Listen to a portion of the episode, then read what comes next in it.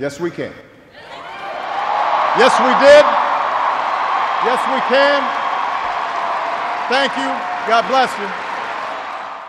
Oh yes, oh yes, welcome! Sejam todos muito bem-vindos, sejam todas muito bem-vindas. Mais um Wikipod, seu podcast biográfico com histórias incríveis, com incredible stories contadas por mim, Felipe Solari, seu podcaster aqui sempre de plantão.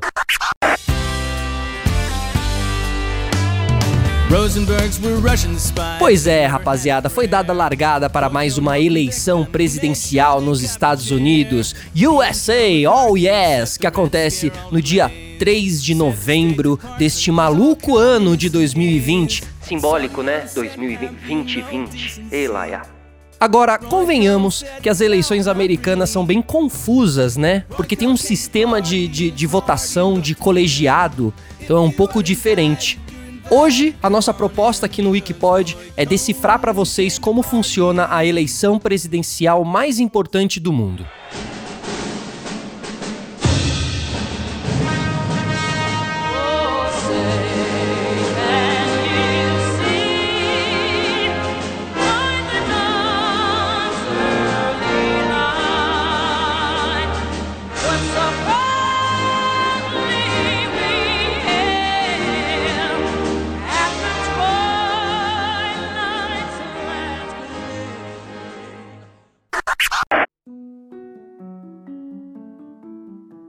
Bom, olha só, as eleições nos Estados Unidos elas são indiretas. A população não vota diretamente para o presidente ou para o governador.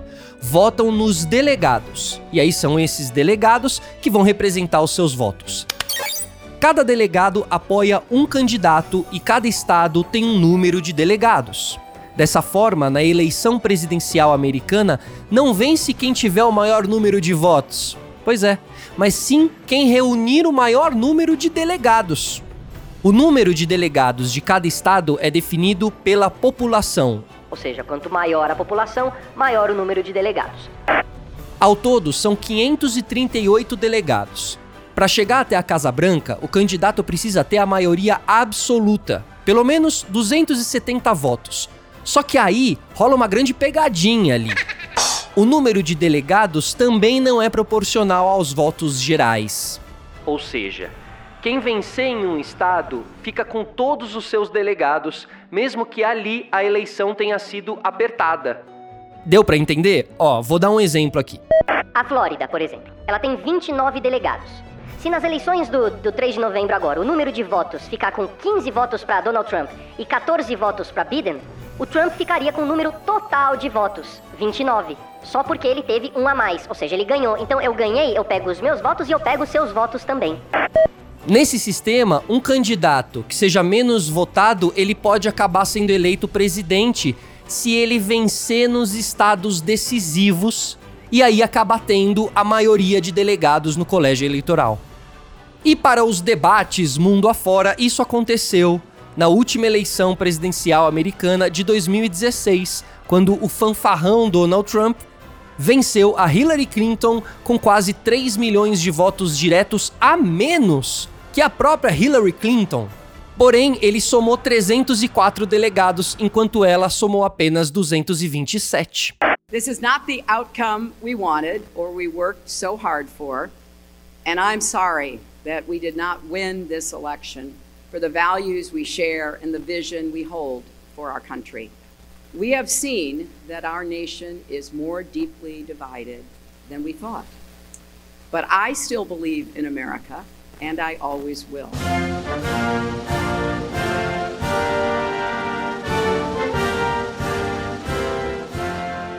E aí tem outra coisa, cada estado tem uma regra para escolher o grupo de delegados. Alguns estados indicam seus delegados nas convenções partidárias, outros usam eleições primárias e na Pensilvânia, cada campanha aponta quem serão seus delegados no colégio eleitoral.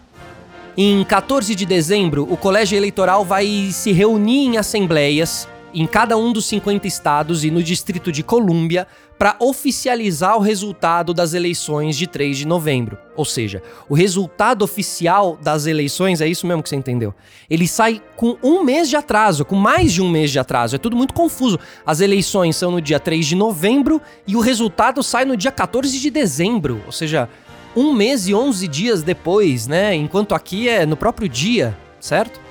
Esse sistema ele é antigo, esse sistema americano, ele é confuso e foi pensado pelos chamados pais fundadores da democracia americana no fim do século XVIII. Eita, atrasado!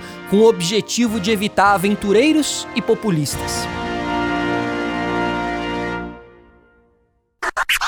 O princípio dessa ideia era manter a estabilidade política ao garantir aos estados, na época as 13 ex-colônias que declararam independência do Reino Unido, mais poder aos eleitores individualmente. Esse era o objetivo deles. Então, se esse era o objetivo, se o objetivo era proteger os estados de aventureiros e populistas, não deu muito certo, né? Porque acabou dando Donald Trump em, em 2016. Então, essa aí é mais uma das provas de que talvez esse sistema americano de votação e de eleição precise de uma, de uma renovação.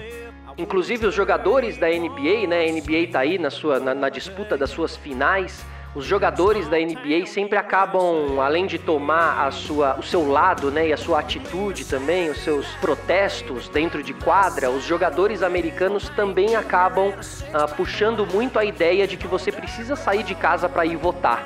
Né? Eles sempre entram ali no pré-jogo, pré no pré-game, com uma camiseta escrito Vote. Né?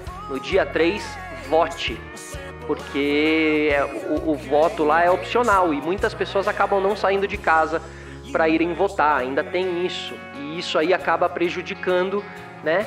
Eles que querem lutar pelas suas causas e acaba colocando ali no poder pessoas que, né? Aparentemente, quase certamente, estão se lixando para as, as causas que os jogadores da NBA, por exemplo, defendem, né? Causas sociais, causas importantes, causas atuais. Eu acho que tudo nessa vida precisa de updates.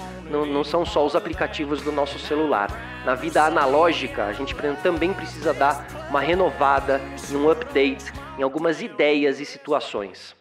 Então vamos voltar aqui para as nossas eleições, mas antes, se você gosta desse assunto, tá achando interessante, a gente já fez um Wikipod explicando a origem dos termos direita e esquerda, né? Muito usados aí na política e muito definitórios, ou seja, ah, você é direita, então você é isso, isso, isso. Você é esquerda, então você é isso, isso, isso. Mas de onde vem? Por que direita e esquerda? Por que um simboliza algo e o outro simboliza outra coisa? Então dá uma olhada, porque a gente já fez esse podcast aqui no nosso Wikipod. Agora sim, vamos voltar às nossas eleições americanas. Let's back, let's back. Então, nesse jogo de colegiado, existem três estados bem decisivos nessa disputa, tá? São eles: Florida, Pennsylvania, Ohio, Michigan, North Carolina. Virginia, Wisconsin, Minnesota, Colorado, Iowa, Nevada e New Hampshire. Pois é, são esses aí os estados, a galera que mora no campus americanos, né, que inclusive são é sacanagem, mas chamam eles de redneck, né, os pesco pescoço vermelho por causa do sol e tal, enfim, assim que eles chamam. Os trumpistas, inclusive, chamam muito essa galera de redneck e tudo mais. O Arizona, inclusive, tem 11 delegados e ele passou a ser decisivo agora, meio que entrou nessa lista em 2020, porque os, os democratas ameaçam tomar a hegemonia republicana no estado, né? Tem alguns estados que são ali, não, a gente sabe que ali é republicano. E aí, às vezes, né, o tempo passa e as coisas mudam e eles conseguem até ganhar um estado para eles, né? Fazer esse estado mudar de lado.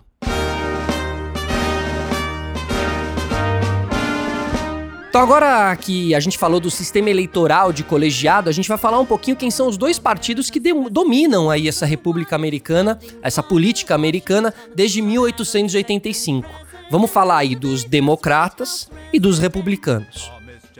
O Partido Democrata foi fundado em 1828, é um dos maiores dos Estados Unidos e hoje está na oposição, tem a maioria na Câmara dos Representantes e minoria no Senado e 23 governadores eleitos. 15 democratas, inclusive, já ocuparam a presidência e os últimos foram Bill Clinton, que ficou de 93 a 2001, e o Barack Obama, que ficou de 2009 a 2017. Já o Partido Republicanos foi fundado em 1854, é a sigla do atual presidente Donald Trump, com a maioria no Senado, minoria na Câmara dos Representantes e 27 governos estaduais. Até hoje, 19 republicanos ocuparam a presidência. Para você ver como é aqui no Brasil, a gente tem hoje registrados no TSE 35 partidos. Então é, é sigla que não acaba mais, né? A gente sabe. Então agora, quem serão os candidatos à presidência dos Estados Unidos em 2020? Bom, o atual presidente, Donald Trump, está tentando aí a sua reeleição pelo Partido Republicano, em um momento bem acalorado aí, né? Tanto desse ano, 2020, um ano tão maluco, quanto do último debate aí deles, né? E também do, do que está acontecendo com Donald Trump, que todos os noticiários aqui não param de falar né, e de dar essa notícia, ou seja, muito mistério aí também envolvendo o Trump com o Covid, né? Enfim, parece um roteiro mesmo. Vamos ver no que, que vai dar isso tudo aí.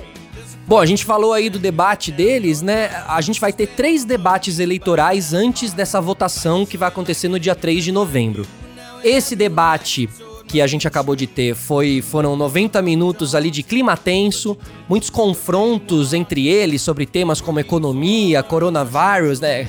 Coro coronavírus, mas é, também, também ficou um, um debate muito conhecido como um debate onde nenhum, nenhum dos dois candidatos respeitou a fala do outro, né? Falou-se em cima o tempo inteiro, replicou-se o tempo inteiro, algo meio teatral, inclusive. Então, tudo que você não teve ali foi uma objetividade, uma clareza de pensamentos, de propostas, né? Bom, nenhuma novidade também, a gente vê um debate onde fala, fala, fala e não chega a lugar nenhum. Mas um dos debates grandes aí nesse pós-debate, né, o debate pós-debate, é de que o, o, apresentador ali, o comandante, né, o host desse, desse debate, ele precisaria ter ali um, um comando no microfone dos dois apresentadores para que quando um estivesse falando e o outro ficasse falando em cima, que ele pudesse mutar, né, deixar no mudo o microfone do candidato que não é a vez de falar. Se bem que ali eles tentaram fazer um debate mais solto e no fim deu no que deu, né? Precisa organizar. Ah, precisa organizar o recreio.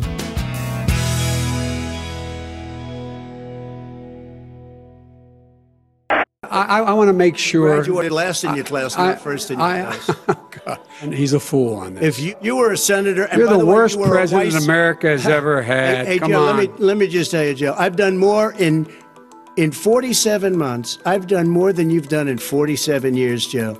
a lot of people died, and a lot more are going to die unless he gets a lot smarter, a lot quicker. So- Mr. President? Did you use the word smart? You graduated either the lowest or almost the lowest in your class. Don't ever use the word smart with me. Don't ever use that word. Oh, give me a break. Because you know what? Uh, There's nothing smart about you, Joe. E olha só, a equipe Reality Check, que é uma equipe que checa a veracidade dos fatos da BBC, analisou algumas das declarações dos candidatos. Então vamos lá para essa análise. O Trump disse: Nós construímos a maior economia da história. E isso não é verdade, segundo a equipe Reality Check. Porque houve momentos na história dos Estados Unidos em que a economia estava mais forte. Antes do surto do coronavírus, o presidente Trump afirmou ter gerado um crescimento econômico histórico. É verdade que essa economia estava indo bem mesmo antes da pandemia, continuando inclusive uma tendência que começou durante o governo anterior do Barack Obama, mas houve períodos em que ela já foi muito mais forte. Agora vamos para uma declaração aqui do Biden. Trump não baixou os preços dos medicamentos para ninguém. Bom, o custo médico dos medicamentos prescritos caiu ligeiramente no ano até agosto de 2019, embora tenha subido aí depois novamente. E quem assistiu o debate viu isso, quem não assistiu a gente conta aqui, não tem problema nenhum também. Mas, como a gente mencionou, essa falta de respeito, inclusive essa postura negacionista do atual presidente Donald Trump contra a ciência, né? Um tipo de comportamento que a gente, inclusive, vê ser replicado em vários outros lugares, né? Do mundo, aqui também. Muito negacionismo contra algumas áreas que são fundamentais e que ajudam a gente a caminhar para frente, a olhar para um futuro, né? Então eu acho que as, as, eleições americanas acabam sendo um espelho das, de outras eleições mundo afora. Agora é a gente aguardar o dia 3 de novembro. Quem realmente busca uma grande mudança não vai ser a partir do dia 3 de novembro, infelizmente, sinto lhe dar essa, essa notícia. Mas estaremos aqui aguardando todas as novidades e todo esse, esse, esse segredo, esse mistério também que envolve o Donald Trump com Covid. Qual é a gravidade, qual é o tamanho, não vai dar em nada, vai dar em alguma coisa. O Donald Trump já é de, de, do, do grupo de risco e tem algumas, algumas questões com, com obesidade, com diabetes. Então é ficar de olho, porque realmente esse ano de 2020 é maluco. E aqui no Wikipod a gente tá sempre falando sobre, sobre algumas teorias da conspiração, certo? Inclusive é um outro episódio, se quiser ir lá dar uma olhada. Pessoal, mais um Wikipod diretamente da Pod 360 para os seus ouvidos. Meu nome é Felipe Solar e a gente se encontra numa próxima. Tchau!